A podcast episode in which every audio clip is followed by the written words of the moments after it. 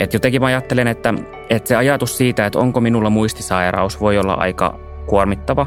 Ja, ja siihen meidän pitäisi pystyä vastaamaan, että onko sitä vai näyttääkö, että sitä ei kerta kaikkiaan nyt ole olemassa.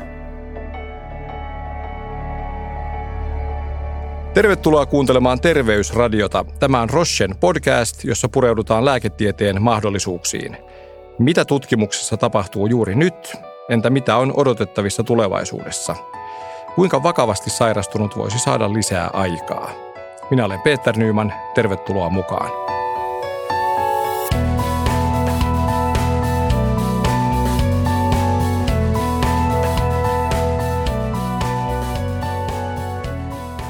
Tänään puhutaan muistisairauksista ja erityisesti Alzheimerin taudista. Nyt jaksoa äänittäessä on syyskuu, jolloin vietetään myös Alzheimer-kuukautta. Kanssani studiossa on tänään Eino Solje. Hän on lääketieteen dosentti ja muistisairauksien tutkija Itä-Suomen yliopistosta. Tervetuloa. Kiitos. Ja Teija Hammar, THLn johtava asiantuntija, joka on mukana THLn kansallisessa muistipalvelupolku-hankkeessa. Tervetuloa. Kiitos.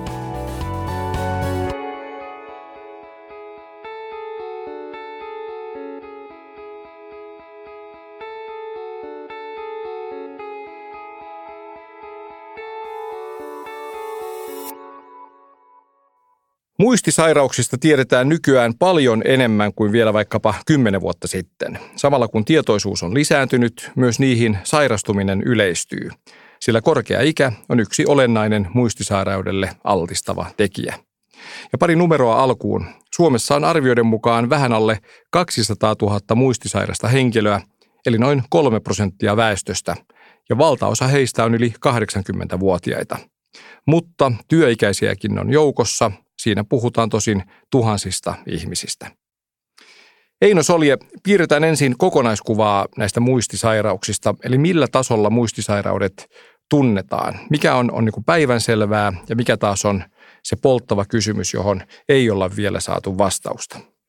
No se vähän riippuu taudista, että tietyt sairaudet, tämmöiset yksittäisestä geenimutaatiosta johtuvat sairaudet, kuten iso osa otsolohkodementiasta on semmoisia, missä se syntymekanismi tai, tai syy tunnetaan hyvin, mutta sitten tavallisimmista muistisairauksista, esimerkiksi Alzheimerin taudista, niitä tautimekanismeja tunnetaan hyvin, mutta se syy, mistä se tauti itse asiassa käynnistyy, niin tunnetaan verrattain huonosti Eli siis vielä. genetiikka suhteessa esimerkiksi ympäristöön kyllä, tai kyllä. elämäntapaan tai että mikä sen, sen prosessin käynnistää.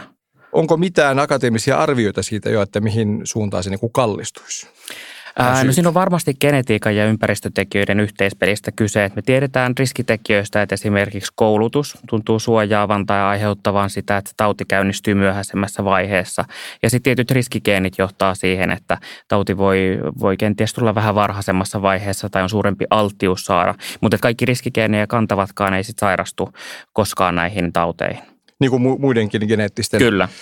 asioiden laita on, että se vaatii kuitenkin tietynlaisia ympäristötekijöitä, jotka, jotta ehkä laukasisi. Kyllä, sen. joo, juuri näin. Ja, mutta, ja puhuit koulutuksesta, niin onko syynä siinä sitten se, että koulutetumpi ihminen osaa sekä ottaa selvää, että osaa myös – tai ymmärtää varoa tiettyjä asioita ja osaa ehkä elää jollain tavalla varovaisemmin tai terveellisemmin? Tai... Tämä on hyvä kysymys. Tässä on varmaan monenlaisia tekijöitä. Että voi olla, että koulutus lisää semmoista kognitiivista reserviä, eli, eli eh, tavallaan tämmöistä, että jos tietty tiedon käsittelyn osa-alue heikkenee, niin sitä pystyy ehkä kompensoimaan. No sitten voi olla tietysti niin, että elämäntavat voi olla muutenkin toisenlaiset eh, tai, tai osaa ottaa asioista selvää, selvää tai, tai lukee tietyn tyyppistä kirjallisuutta sitten vaikka enemmän, mutta myös niin, että että se koulutus aiheuttaa aivojen tämmöistä treenaamista. Ja, ja, ja e, sopivaa tämmöistä älyllistä stimulointia. Niin, siis kyllä, siis kyllä, aivojumppaa tavallaan.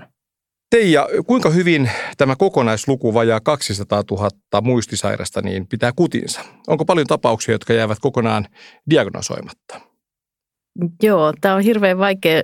Sellaista selkeää tilastointia ei ole olemassa, että ei tiedetä. Että kyllä sanoisin niin, että hyvin paljonkin jää diagnosoimatta. Voisiko tämä luku olla tuplasti? En uskalla nyt siihen Arvat. sanoa mitään, mutta varmasti, Mut varmasti on paljon. kymmeniä tuhansia Kyllä siis varmasti on, joo, kyllä. Mä luulen, että meillä on tässä varmaan semmoinen vähän eettinenkin asia, että jos ajatellaan jotain syöpäsairauksia, niin ajatellaan, että tietenkin on oikeus, jos jo joku kasvaa, niin saada se diagnoosi ja, ja selvittää se syy. Mutta sitten ehkä muistin kanssa ajatellaan joskus, että et, et, et, minkä sille sitten mahtaa tai, tai ehkä, ehkä samalla tavalla ottauduta siihen syyn selvittämiseen, että minkä takia joku alkaa höperöitymään. Et se ei tunnu automaattisesti niin sairaudelta ikään kuin. Mm, ehkä jotain tämmöistä voi olla. Joka on vähän niin kuin kulttuurinen asia sitten ehkä, Kyllä. miten se nähdään. No mutta kuinka paljon uusia diagnoosia tulee vuosittain? Mulla on tässä semmoinen luku, pitääkö se paikkaansa? Mä ehkä tsekkaan teiltä, että toimiiko mm, muisti.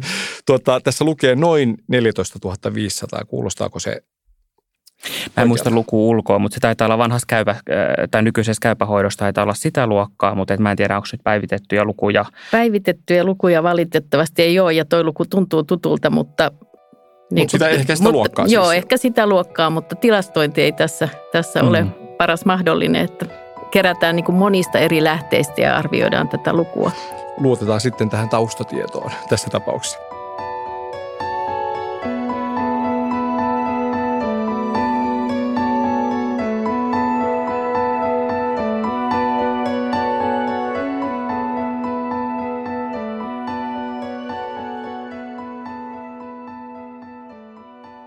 Hei, minkälaista elämä Alzheimerin kanssa voi olla? Et mieleen piirtyy tosiaan helposti kuva vaikka apaattisesta vanhuksesta hoitolaitoksessa tai varmaan monilla ihmisillä on erilaisia mielikuvia tyypillisestä Alzheimer-tapauksesta. Mutta minkälaista se elämä Alzheimerin kanssa on?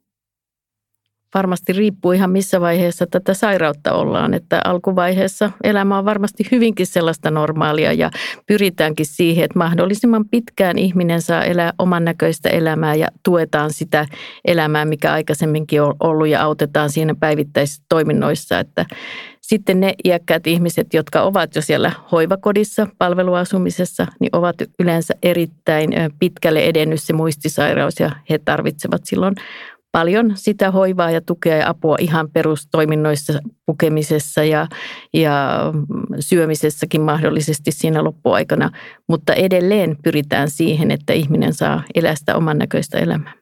Mä työskentelen pääasiassa työikäisten muistisairaiden kanssa ja, ja siellä ehkä se taudin kulku on hieman nopeampi tuppaa olemaan kuin, Mistä kuin sitten.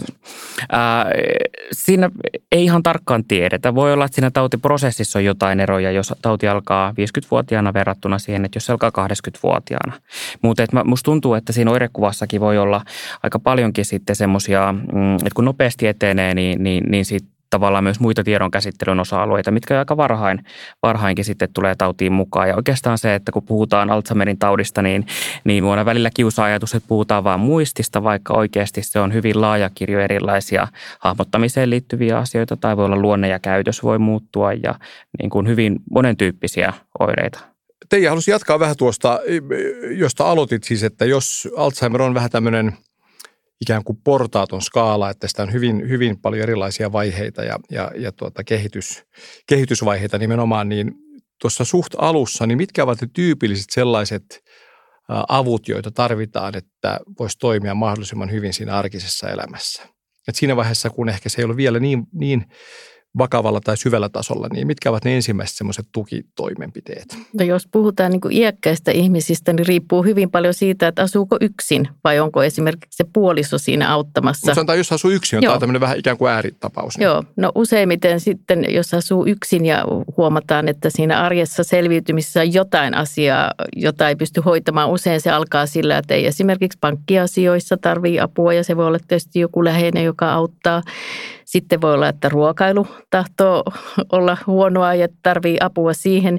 Ja silloin usein aloitetaan sillä kotihoidon tukipalveluilla, eli ateriapalvelu tulee vaikka kotiin. Ja tarpeeksi monipuolista mm, Tarpeeksi monipuolista ravintoa ja ylipäätänsä, että saa ravintoa. Että voi olla, että ei pysty enää lähtemään yksin kauppaan ja tarvii apua ruokaostoksissa ja, ja ja ehkä pyykin pesemisessä kodin koneet, tutut pyykinpesukonekin voi tuntua sitten yhtäkkiä, että ei sitä enää osaa käyttää. Riippuu hyvin paljon siitä, että minkälainen muistisairaus on kyseessä ja miten se sitten ilmenee eri toimintoihin. Ja tietysti varmaan tavallista se, että muut sairaudet voi jäädä vähän huonolle hoidolle silloin, jos, jos potilas ei sit itse verenpainetaudin tai vaikka masennuksen hoitoon hakeudukaan samalla tavalla kuin sitten aikaisemmin. Ja Alzheimerin kohdalla ilmeisesti hyvin tärkeää, että se löydetään ajoissa. Minkä takia se on näin? Tämä on aika vaikea kysymys. Se, että missä vaiheessa pitäisi diagnosoida ja, ja tuota, tänä aamuna vielä, vielä luin sitten, sitten tuota kansainvälisiä suosituksia aiheesta. Että mehän tiedetään, että se tautiprosessi käynnistyy aivoissa kenties kymmeniä tai, tai jopa useita kymmeniä ja vuosia aikaisemmin. Siis. Kyllä. Ja sitten me tiedetään, että aika monella voi olla ikääntyneellä näitä Alzheimerin taudin tyyppisiä aivomuutoksia, vaikka he eivät koskaan tule sairastumaan dementiaa. Ja, ja se, että missä vaiheessa ollaan, ollaan siinä hetkessä, että diagnoosi pitäisi asettaa, niin, niin ei ole tästä syystä kovinkaan helppo kysymys. Tähän tulee ole muuttumaan siinä vaiheessa, kun meille tulee taudinkulkuun vaikuttavia lääkkeitä ja silloin tietysti pitäisi ää, tunnistaa tauti ennen kuin silloin on tapahtunut merkittävää hermosolutuhoa, koska hermosolut ei merkittävästi uusiudu. Mutta tällä hetkellä, kun meillä ei ole vielä taudin kulkuun vaikuttavia lääkkeitä, niin, niin ehkä ehkä siinä vaiheessa sitten, kun alkaa tulla sellaisia oireita, mitkä arkiselviytymiseen vaikuttaa, niin, niin, niin silloin ollaan siinä hetkessä, milloin se diagnoosi pitäisi löytää nopeasti. No Alzheimerin taudin ensimmäisiä oireita, just tässä kun puhuttiin myös esimerkiksi näistä lähimuistin häiriöistä tai käyttöesineiden hukkaamisesta, tai sitten voi olla vaikeaa vaikka muistaa uusia nimiä tai sovittuja asioita – ja se olisi helppo varmaan kaikkien meidän nostaa kädet pystyyn ja sanoa, että joo, joo, kuulostaa välillä aina siltä, että, että tällaista se arki voi olla, mutta sehän ei tarkoita, että olisi alkava, vakava muistisairaus, niin miten muistisairauden voi sitten löytää ajoissa? Millaista diagnostiikkaa siinä voi käyttää apuna, että erottaa sen vain niin kuin normaalista hajamielisyydestä vaikka? Tämähän on semmoista palapeliä, että, että siinä, siinä aika monesta osasta kootaan se, se diagnoosi meillä ei juurikaan ole pois lukien semmoiset hyvin harvinaiset ää, periytyvät muodot, missä kulkee tietty mutaatio perheessä, mikä 100 prosentin varmuudella aiheuttaa sitten taudin, niin näin, nämä kun jätetään pois laskuista, niin se on enemmänkin semmoista todisteiden kokoamista, jotka lisää todennäköisyyttä muistisairauteen tai vähentää sitä. E, että yleensä aina tietysti haastellaan omaisia ja selvitetään sitä toimintakykyä, että vaikuttaako nämä oireet jollain tavalla arkeen tai työkykyyn. Ja, ja sitten tehdään muistitesti. Yleensä tutkitaan erityisesti nuoremmilla aika laajastikin tiedon käsittelyä, hahmottamista ja, ja toiminnanohjausta ja muistia. Pääkuvannetaan aina – sieltä etitään näille muistisairauksille tyypillisiä muutoksia.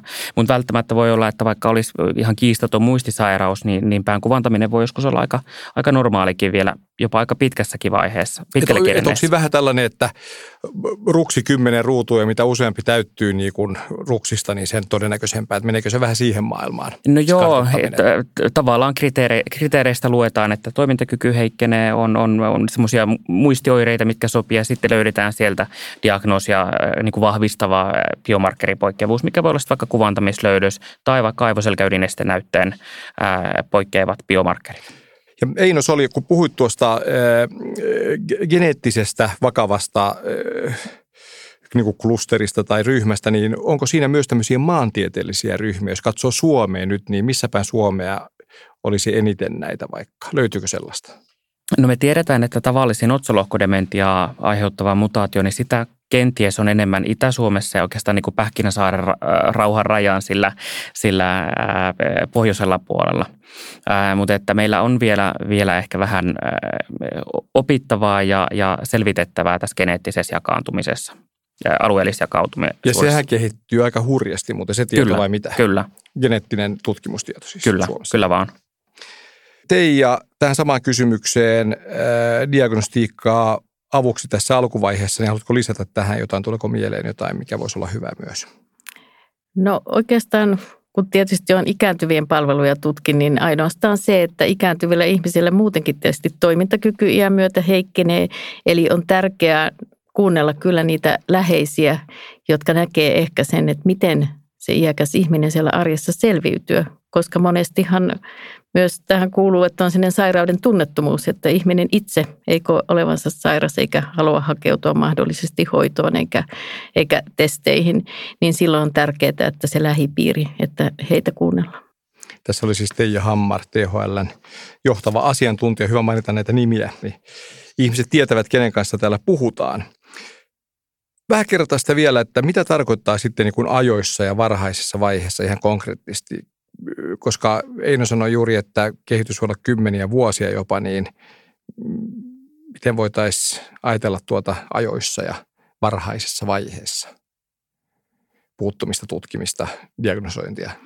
No varmaan siinä mielessä, että, että on osoitettu suomalaisella Finger-tutkimuksella, että pystytään niin kuin niille ihmisille, erityisesti ne ihmiset, joilla on riskisaira- lisääntynyt riski sairastua muistisairauksiin. Se ei todella tarkoita, että vaikka heillä olisi riski, että he sairastu siihen, niin kuin täällä Eino totesi, mutta että heille voidaan suunnata monipuolista elintapaohjausta, eli liikuntaa, ravitsemusta, muistiajattelutoiminnan harjoittelua, jolla saadaan sitten ehkä siirrettyä sitä muistisairautta pitemmälle tai jopa ehkäistä, jos ei ole muita geneettisiä syitä, että muistisairaus nyt sitten jossain vaiheessa ilmenisi. Ja on siinä varmaan sitten, niin kuin ajattelen oikeastaan sitä, että jos muistisairaus pääsee etenemään aika pitkälle ilman, että sitä diagnosoidaan, niin sehän tyypillisesti johtaa tämmöisiin epätarkoituksenmukaisiin päivystyskäynteihin. Voi tulla kaiken näköisiä kommelluksia viranomaisten kanssa tai, tai hyväksikäytetyksi joutua ja, ja, ja tavallaan se yleensä ihminen kuitenkin hakeutuu sitten tämän, jonkinnäköisiä ongelmia, mitkä johtaa siihen, että hän hakeutuu terveyspalveluihin, mutta että ei niin kuin just ja kuvasi, niin eh, sen ehkä sairauden tunnottomuuden vuoksi ei nimenomaan muistin takia, vaan, vaan sit muita, äh, muita syitä hakeutua. Ja, ja jos tuo Alzheimerin eh, toteaminen ja löytäminen, jos on vähän hankala ja vähän abstraktia, niin millaisia resursseja sitten lääkäreillä on kaikkien muiden asioiden alta löytää sitten muistisairaus? No, me tietysti tehdään kyllä systemaattisesti Suomessa. Kaikki epäilyt kuvannetaan ja, ja jos on yhtään perusteita epäillä sen muistitestien ja kuvantamisen perusteella, mutta se tilanne jää jotenkin epäselväksi, niin kyllä me sitä aika systemaattisesti tehdään lisätutkimuksia Suomessa. Että tutkitaan PET-kuvantamista ja, ja joskus genetiikkaa ja, ja sitten aivoselkäydinnesten näytteen tutkimuksia. Että, et jotenkin mä ajattelen, että, että se ajatus siitä, että onko minulla muistisairaus, voi olla aika kuormittava – ja, ja siihen meidän pitäisi pystyä vastaamaan, että onko sitä vai näyttääkö, että sitä semmos, ei kerta kaikkiaan nyt ole olemassa. Ja tässä äänessä siis Eino Soljen lääketieteen dosentti ja muistisairauksien tutkija Itä-Suomen yliopistosta. No sellainen tarkennus vielä, että jos, jos vielä lähtee siitä kuvasta, että muistisairauksien toteaminen ja tunnistaminen on pikkasen monimutkaista ja ehkä välillä vähän hankalaakin, niin mitkä asiat lähinnä voisi olla sellaisia, jotka niin kuin muistuttavat vaikka muistisairaudelta, vaikka Alzheimerilta, mutta ei kuitenkaan ole sitten yhtään vakavaa. Että missä asioissa voi nähdä niin kuin sen eron ja mikä voisi selittää sitten tällaiset ikään kuin muistiin viittaavat häiriöt, jotka kuitenkaan ei olisi sitten sairautta oikeasti? Jos nyt joku kuulija miettii, että missä se raja kulkee. No varmaan tavallisimpia on työuupumus ja depressio. Ja välttämättä näiden erottaminen ei ole sitten ammattilaisillekaan helppoa. Ja se heikentää muistia siis? Kyllä, voi olla hyvinkin, hyvinkin huomattavasti ja, ja ei ole yksi kerta, kun on käynyt niin, että on ollut vaikea depressio tai vaikea työuupumus ja, ja sitten on ajateltu, että tämä on nyt Alzheimerin tauti. Ja, ja sitten kun aika kuluu ja se tilanne pääsee, pääsee purkautumaan, niin sitten se ikään kuin korjautuukin se muistinkin tilanne. Että, että kyllä depressio erityisesti ikään ikääntyneillä voi aiheuttaa aika vaikeitakin tiedonkäsittelyhäiriöitä. Ja sen ihmisellä, jolla ei ole masennusta tai työuupumusta, mutta vaikka huono uninen monen vuoden vuoden yli, Vaikuttaako sekin muistiin? Kyllä vaikuttaa ja, ja tuota, yksi huonosti, huonosti nukuttu yö voi olla jo, että, että sitä sit seuraavana päivänä ajatusta aika paljonkin. He potilaan aivoista otettavat magneettikuvat tai TT-kuvat, nehän on, ovat olennainen osa muistisairauden diagnosointia. Niin miltä Alzheimeria sairastavan aivot voivat näyttää? Ja entä jos aivoissa ei vielä näy selviä merkkejä, mutta silti vaikuttaa siltä, että kaikki ei ole kunnossa, niin onko muita tutkimuksia, biomarkkereita, joita voisi sitten niin hyödyntää? Mutta jos aloitetaan noista kuvista ensin, niin miltä näyttää? No siellähän tyypillisesti ohimolohkojen sisäosissa alkaa tapahtumaan eniten kuihtumista. Ja, ja myös siellä aivokuorella aika laaja-alaisesti alkaa se aivojen tilavuus pienenemään ja ne ikään kuin alkaa ää, kuihtumaan ja, ja, ja tavallaan aivojen uurteet kasvamaan. Ja sitten vähän riippuen siitä, että minkälainen alatyyppi on, jos on tämmöinen erityisesti näköa- näköaisti ja näköhavaintoihin vaikuttava tautimuoto, niin sitä on enemmän takaraivo, takaraivokuorella sitä kuihtumista. No sitten jos on tilanne, että että tällä kuvantamisella ei päästä diagnoosiin, niin silloin aika tavallinen, millä jatketaan sitä diagnostiikkaa, kun epäily kuitenkin on vahva, niin, niin otetaan aivoselkäydinnesten näyte ja tutkitaan, että onko siellä Alzheimerin tautiin, tautiin liittyviä patologisia muutoksia, eli kohonnutta tau-proteiinia tai sen fosforiloitunutta muotoa tai sitten madaltunutta beta-amyloidia. Ja Alzheimerin taudissa nimenomaan beta-amyloidia ja tau-proteiinia kertyy sinne aivokudokseen.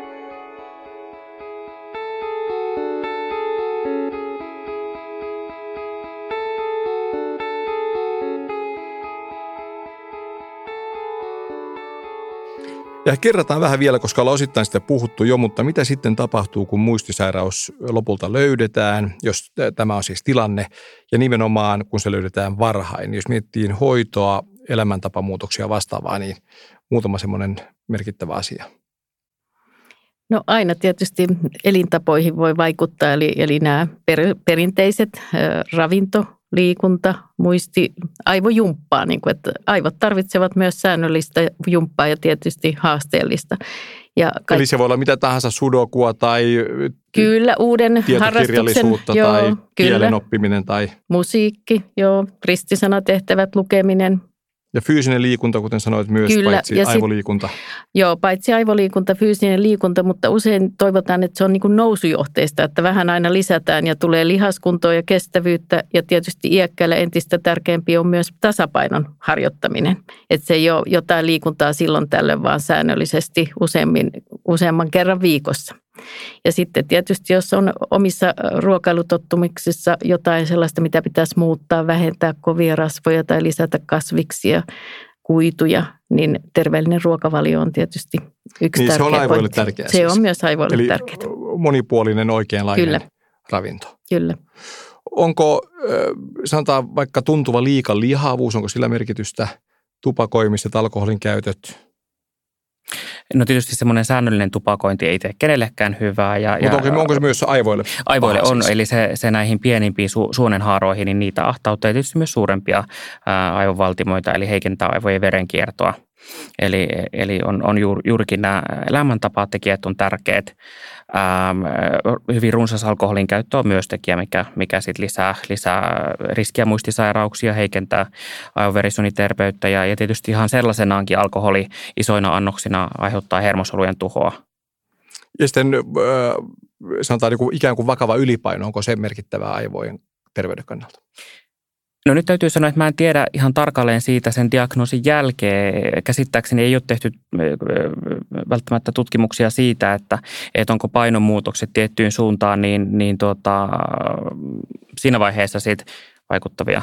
Mutta tietysti tämmöinen, jos on hyvin hoikka tai, tai hauras, niin silloin ehkä painon kohottaminen voi olla, olla sit hyödyllistä. E, ja kuinka yksilöllisiä tai oikukkaita muistisairaudet ovat? Puhuttui aikaisemmin jo siitä, että ne on yksilöllisiä, mutta kuinka paljon heittoa, sitä koko ikään kuin marginaalia tai skaalaa siinä? No ei varmaan kahta samanlaista, samanlaista, samanlaista tulee vastaan, että voi olla hyvinkin, hyvinkin paljon, paljon vaihtelua. Ja tietysti ehkä semmoinen aika vähänkin puhuttu aihe on nämä neuropsykiatriset oireet ää, muistisairauksissa, mitkä voi olla ehkä aika kiusallisiakin ja leimaavia. Eli tämmöiset käyttäytymiseen tai luonteeseen liittyvät muutokset, mitkä voi olla sosiaalisesti aika hankalia joskus. Ja se, että äh, kyse on, on voimakkaasti yksilöllisyydestä, niin siinä mielessä hyvä asia, että nykylääketiede elää voimakasta tämmöistä niin kuin kustomointia ja Kyllä. asiakaskeskeisyyttä ja potilaskeskeisyyttä, että yritetään hoidossa vai mitä ottaa paljon enemmän kuin aikaisemmin huomioon, nimenomaan yksilön siis. Kyllä, joo. Ja arvo, tarpeet. Kyllä, ja, ja perheen arvot vaikuttaa siihen, että miten, miten lähdetään sitä hoitoa rakentamaan ja minkä tyyppisiä. Voitko antaa esimerkki, millä tavalla perheen arvot vaikuttavat siis? Ähm, no, eh, puhutaan vaikka edunvalvonnasta tai sen suunnittelusta, äh, niin, niin se on semmoinen asia, mihin vaikuttaa paljonkin se, että miten hän ajattelee sitä omaa perheyhteisöä ja miten hän ajattelee, että kuka on se henkilö, kuka ottaa kantaa niihin asioihin tai haluuko hän ylipäätään ottaa kantaa siihen siinä varhaisessa vaiheessa, että kuka hänen, hänen asioistaan päättää silloin, jos hän ei itse siihen kykene. Me aika paljon keskustellaan potilaiden kanssa jo siinä hyvin varhaisessa vaiheessa hoitotahdostakin, vaikka se ei niin kuin välttämättä realisoituisi vielä vuosikausiin, mutta että on mahdollisuus tuoda ne omat arvot ja asenteet ja näkemykset siitä omasta hoidosta silloin, silloin esiin, että me voidaan sitten noudattaa niitä ja ottaa ne mahdollisimman hyvin huomioon myöhäisemmissä taudinvaiheissa. Ja Teija, verrattuna muihin sairauksiin, niin miten muistisairaiden läheisten elämää voisi helpottaa? Koska se voi olla haastavaa, koska tietynlaisissa muissa sairauksissa, joka on hyvin konkreettinen ja fyysinen, se voi olla jotenkin ehkä niin kuin selkeämpi paketti tietyllä tapaa. Mutta muistisairaan läheinen, niin miten – mitä Joo. apua voisi tulla? Ja se on ihan totta, että se on haasteellista. Toki muistisairaalle itselleen, mutta heidän läheisilleen. Ja varsinkin kun tauti etenee, jos tulee käytöshäiriöitä ja muita, niin kyllähän se, tai läheinen. Ja sitten kun läheisiä voi olla se puoliso tai omat lapset, ja jos on työikäisiä, niin voi olla aika pieniäkin lapsia siellä. Että se vaikuttaa kyllä koko siihen niin kuin perheyhteisöön ja lähipiiriin. Ja voi olla myös, että sosiaaliset suhteet katkee sen takia, että muistisairas henkilö käyttäytyykin jotenkin sopimattomasti. Mutta itse olen sitä mieltä, että läheisen kyllä kannattaa hakea, hakea itselleen myös apua. Ja, ja tavallaan Minkä tyyppistä apua? Ihan siis vertaistuki on varmasti todella hyvä, että samanlaisia, jotka on samanlaisessa elämäntilanteessa, niin voi, voi sitten keskustella ja sieltä voi löytyä ihan arkeenkin jotain ratkaisukeinoja. Mutta jos ei omasta jaksamisesta pidä huolta, vaan yrittää selvitä niin kuin yksin, niin kyllä jossain vaiheessa varmasti uupuu. Eli jos on jo iäkäs ihminen, niin voi saada, että kotihoidon tukipalveluita avuksi voi tulla ruoka-apua, voi saada palvelusetelin, ostaa siivousta, että vähän niin kuin helpottaa myös sitä ihan käytännön arkea, mutta sitten voi myös sit saada, saada tota, jos on omaishoitaja, niin kuuluu lakisääteiset vapaapäivät, voi saada terveystarkastuksia, läheinenkin itsellensä. Ja sitten on tietysti paljon muistiliitto paikallisyhdistykseen yhdistyksinen niin järjestää erilaista virkistystoimintaa, kerhotoimintaa, myös lomia sekä läheisille, mutta myös yhdessäkin voi olla muistisairas henkilö ja läheinen. Eli erilaisia tukimuotoja on toki tarjolla. Tuo on hyvä lista, että vaikka tässä suomalaisia ollaan, niin ei pidä yrittää selvitä ei, ihan yksin kaikista. Ei pidä selvitä yksin. Hyvä lista pitää mielessä ja tuolta löytyy Ja olla armollinen tukea. itsellen ja myös hyväksyä sen, että ei aina jaksa. Että, että se on todellakin haastava tehtävä, jos ympärivuorokautisesti muistisairaan henkilön kanssa asuu ja joutuu hoitamaan niin kuin omat asiat ja myös sen toisen asiat, niin ei kannata olla yksin. Ja jos näitä läheisiä ajattelee, niin kuinka paljon muistisairautta olisi hyvä käsitellä itse muistisairaan kanssa sitten? Paljonkin, eli tavallaan monella on hirveästi, hirveä jano saada tietoa siitä taudista. Ja erityisesti jos puhutaan jostain muusta kuin Alzheimerin taudista, että meillä on muitakin tava, että hyvin tavallisia, on tietysti verisuoniperäinen muistisairaus, levyn kappaletauti ei ole harvinainen lainkaan, eikä myöskään otsohimolohkorappeumat. Ja se tiedon jano on kyllä potilailla itsellään myös aika valtava, ja, ja musta tuntuu, että me ei ehkä ihan täysin vielä siihen tarpeeseen suomenkielisen mm, tämmöisen tiedon osalta osata vielä vastata edes. Joo, on ihan samaa mieltä, että muistisairas ihminen on kuitenkin se ihminen, joka on aina ollut. Hän on saanut nyt vain muistisairauden ja elää sen kanssa ja häntä pitäisi kunnioittaa ja ihan kohdella häntä niin kuin ihmisarvoisesti ja, ja keskustella asioista ja, ja kysyä mielipidettä ja niin kuin Eino toi esille, niin ennakoida myös sitä tulevaa, eli kertoa niistä omista toiveista ja, ja, ja tota, kirjata ne jonnekin ylös, että tiedetään sitten, jos tauti etenee eikä itse kykene enää ilmaisemaan itseä, että Hyvä pointti. Jos, jos vähän löyhästi lainaista laulua, niin jokainen muistisairaskin on laulun arvoinen. Voisi sanoa, että se on mm. hyvä pitää myös näin inhimillisesti mielessä. Teija Hammar, Olet siis THL johtavana asiantuntijana ja nyt vastaat sosiaali- ja terveysministeriön rahoittamasta kansallisesta muistipalvelupolkuhankkeesta. Mitä tarkoittaa muistipalvelupolku ja mikä sen tavoite on? Ja muistipalvelupolkuja on toki Suomessa tehty eri puolilla. Tämä ei ole mikään sellainen, että THL nyt tekee jonkun ihmeellisen uuden, vaan pyrkii ilman muuta ottamaan niin ne siirrettävät hyvät elementit muista mallista ja tekemään kansallisen mallin. Mutta oikeastaan polku on niin kuin sinänsä aika laaja, että siinä pyritään tunnistamaan ensinnäkin riskissä olevat henkilöt, joilla mahdollisuus on sairastua muistisairauteen ja puuttua heti siihen tilanteeseen elintapaohjauksella. Mutta sitten se polku, että kun epäillään muistisairautta, pääsee tutkimuksiin, pystytään ajoissa varhaisessa vaiheessa tekemään se diagnosointi, mutta myös sen jälkeen sitten ei jätetä yksin, vaan seurataan ja hoitoja ja palveluja, avun tarvetta muutetaan sen mukaan, miten ihmisen muistisairas etenee ja hänen palvelutarpeensa mahdollisesti kasvaa. Ja tämä ei ole niin sellainen niin kuin suoraviivainen polku, vaan tässä on tietysti erilaisia vaiheita ja kuuluu hirvittävän monia eri toimijoita. Perusterveydenhuollon lääkärit ja hoitajat, muistihoitajat, myös fysioterapeutit on tärkeässä roolissa, mutta siellä erikoissairaanhoidon puolella, neurologian poliklinikalla, geriatrian poliklinikalla lääkärit, erikoislääkärit, geriatrit, neurologit, muistihoitajat kuuluvat siihen, mutta myös sitten se sosiaalipuolen työn, sosiaalityöntekijät, jotka ehkä niitä etuisuuksia, tukimuoto, muuto, tukimuotoja tekevät ja päättävät niistä palveluista. He ovat tässä, niin kuin tässä kokonaisuudessa mukana sekä monet järjestöt, jotka tarjoaa siellä alueillaan muistiyhdistyksen alueelliset toimijat, muistiluotsit, jotka tuntevat nimenomaan muistisairaiden henkilöiden tarpeet ja läheisten tarpeet ja pystyy järjestämään näitä eri tukimuotoja, tarjoaa tietoa ja ohjausta. Eli koko tämä kokonaisuus kuuluu tähän muistipalvelupolkuun. Mutta summa summarum, eli nykysysteemissä on haasteensa, eli tarve tällaiselle kansalliselle palvelupolulle todellakin on. Joo, kyllä on haasteita tietysti ihan just tässä, mitä on puhuttu varhaisesta tunnistamisesta ja polulle pääsemisestä ja diagnosoinnista ja seurannasta, mutta on myös paljon alueellista vaihtelua. Että on todella joissakin kehitetty alueelle todella hyvät polut ja sitten toisissa alueissa eri syistä, joko osaamisen puutteita tai resurssien puutteista, niin ei ehkä olekaan niin hyvin asiat ja toivotaan toki, että saadaan yhdenvertainen polku joka puolelle Suomea. Hyvä ja ylipäätään siis muistisairauden tai sairaiden toimintakykyä, kun ajattelee, niin, niin tuetaanko sitä tarpeeksi muuten siis yleisesti ottaen? Vai olisiko siinäkin parannettavaa? Jotenkin mä ajattelen, että tämä on varmaan hirveän kuntakohtaista, että joissain kunnissa tuetaan hyvinkin paljon ja, ja, ja heti varhaisvaiheessa voi olla perhetyöntekijä ja, ja tota, fysioterapia, että tulee vaikka kotiin arvioimaan kuntoutusmahdollisuuksia ja tois kunnissa on sitten, sitten työ ja tuskan takana, takana saada minkäänlaista, minkäänlaista toimintakykyä tukevaa tukevaa toimintaa. Että hyvin, mitä Teija sanoikin, niin hyvin vaihtelevaa varmasti alueellisesti, mutta on, on meillä kyllä paikkoja myös, missä toimii tosi hyvin. Tästä Teija Hammarin jälkeen äänessä oli siis Eino Solje, lääketieteen dosentti ja muistisairauksien tutkija Itä-Suomen yliopistosta. Teija, haluatko lisätä tähän, mitä Eino sanoi Ei, juuri, juuri näin on, että todella, todella niin paikkoja tai alueita on, jossa kaikki toimii hyvin ja iäkkäiden henkilöiden kohdalla tämä niin sanottu asiakas- ja palveluohjaus on se yhden luukun periaate, jonne ihminen usein ohjataan ja, ja siellä sitten arvioidaan se palvelutarve ja tilanne ja siellä pitäisi myös olla täällä asiakasohjauksessa näitä muisti asiantuntijoita, jotka kykenevät huomioimaan muistisairaan henkilön ja läheisten tarpeet.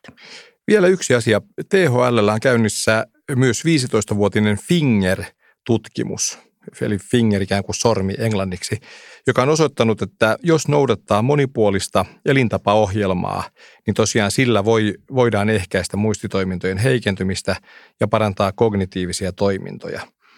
Tästä vähän puhummekin se, että elää ikään kuin terveellisesti ja monipuolisesti oikein, niin kerro vähän lisää tästä, miten se liittyy tähän muistipalvelupolkuun myös. Joo, muist, tämä Finger-toimintamalli kytketään tähän muistipalvelupolkuun siten, että joka vaiheessa tätä polkua ihan siellä riskiryhmien tunnistamisessa ja varhaisessa muistisairauden epäilyssä diagnoosin jälkeen, niin tämä elintapaohjaus, tämä monipuolinen elintapaohjaus, eli Finger-toimintamallin mukainen, niin otetaan huomioon ja sitä sovelletaan tämän mallin eri kohdassa. Että se ei ole vain niin, että tunnistetaan riskiryhmät ja annetaan elintapaohjausta, vaan koko ajan, kun ihminen on tai sairastaa muistisairautta ja se etenee, niin joka vaiheessa voidaan tätä elintapaohjausta antaa ja tukea tämän ihmisen arjessa selviytymistä. Onko muuten hyvä nimi, mutta onko siis FIN ikään kuin Suomi ja GER niin kuin geriatria tai GER, on, on, tuleeko nimi siitä muuten? Onko se lyhenne näistä sanoista? Mä muistan, se on pitkä nimi, mutta myös puhutaan viidestä sorvesta, eli siinä tulee se liikunta ja ravitsemus okay. ja, ja tämä muistien, muistiharjoittelu ja, ja, ja tota, sydän- ja verisuonitautien riskien hallinta ja hoito.